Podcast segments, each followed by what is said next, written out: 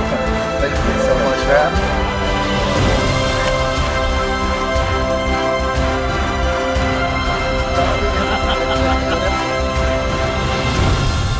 It is my absolute pleasure to welcome a dear friend, a prolific author, speaker, angel investor, advisor, philanthropist, Mr. Chris Yeh, uh, who is coming from uh, Palo Alto, from Silicon Valley, to India for the very first time, not only to opine on what blitzscaling actually means for startups, but really to actually glean information and, and knowledge about what's going on here in India. So it's, it's an absolute pleasure and honor to host Mr. Chris Yeh. Thank you so much, Manjit. For all uh, who, who may not know you, I mean, I know you as a, as a friend, a prolific author, speaker, entrepreneur, angel investor, but it would be great to uh, get started perhaps by you taking us through your journey and what has brought you here to blitzscaling and beyond. So I have a classic Silicon Valley background in the sense that I grew up somewhere else so I was actually born and raised in Southern California. And then I went up to Silicon Valley for the first time when I went to attend Stanford as an undergrad.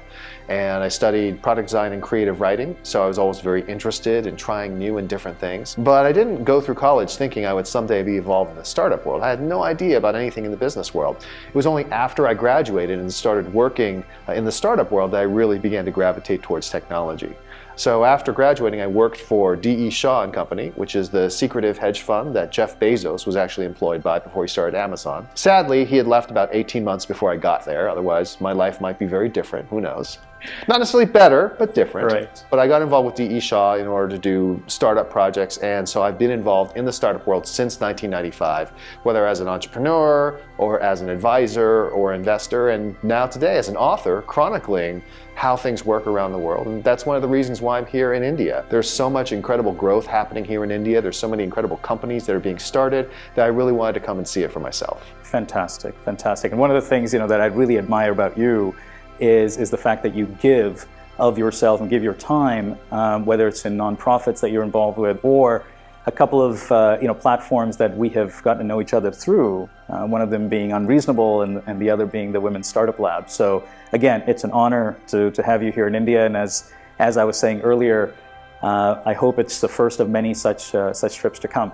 The, the the latest thing that has actually put you on the on the world stage is obviously a brilliant book uh, that you co-wrote with uh, Reid Hoffman of LinkedIn and Greylock fame. Uh, so maybe give us a, a, little bit of insight into what brought about blitzscaling, and then we'll get into what I call the do's and don'ts of blitzscaling, especially for an audience in India. But perhaps you can start with, you know, what got, got you and Reid uh, to actually write this book.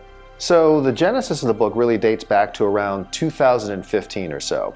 We had written our first book, The Alliance, which is a New York Times bestseller. Definitely go out and pick it up. Yeah. Uh, but we were trying to figure out what our next book was going to be about. During that time, what we noticed is companies in Silicon Valley, but also around the world, were growing faster than ever before. Companies like Facebook went from a dorm room to one of the world's most valuable companies in about a decade, and that's something that was really unprecedented. And so we wanted to try to understand the phenomenon. And the reason is that a lot of people would talk about, oh, we're in the unicorn era or all these companies are being started, but they wouldn't have an explanation for why it was happening now and what were the best ways to do it successfully. So we spent a bunch of time looking at companies that we felt had scaled into iconic global leaders in a very short period of time, talked to the individual investors, entrepreneurs, executives who were at those companies, and tried to extract the lessons into blitzscaling to be able to say, this is what is behind this phenomenon. Here's why it's so important, and here's how you can do it. Excellent, excellent, excellent. So, um, you know, one of the things that having been in, in, in the venture industry for, for some time, uh, I have sort of a philosophy on, on, on investing, and it, it, boils down to what we used to call back in the garage days the three T's and the M. It's basically team, technology, traction, and market. Team, the first and foremost. So I really want to spend uh, quality time understanding what you learned in terms of what is the DNA of the individual or individuals behind these blitzscaling companies. Is it something that is innate? Is it something they're born with? Or is it something that they can actually acquire either over time or through advisors, mentors, etc.? So what are some of the, the key findings, if you would, uh, around the team that actually makes uh, makes this happen? So that's an excellent question because the team is 100% one of the main drivers of success. And the reason is that blitzscaling is a very unnatural, unintuitive activity. So when blitzscaling, what you're doing is you're focusing on speed over efficiency, even though the environment is uncertain. And you're doing that so that you can achieve a position of enduring market leadership in a winner take most market. So it's very hard to do this. It's not something you get taught in business school. It's not something you're taught in college. It's something you have to learn.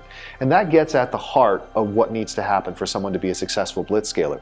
The core thing they need to be is what we call an infinite learner. Someone who has the capacity to understand that as they're growing their company, things are changing so quickly that they're literally managing a different company from year to year. Things have changed so much, so many people have come in, so many things have changed in the market that they have to be able to constantly learn the new rules that apply and then be able to apply those to the business.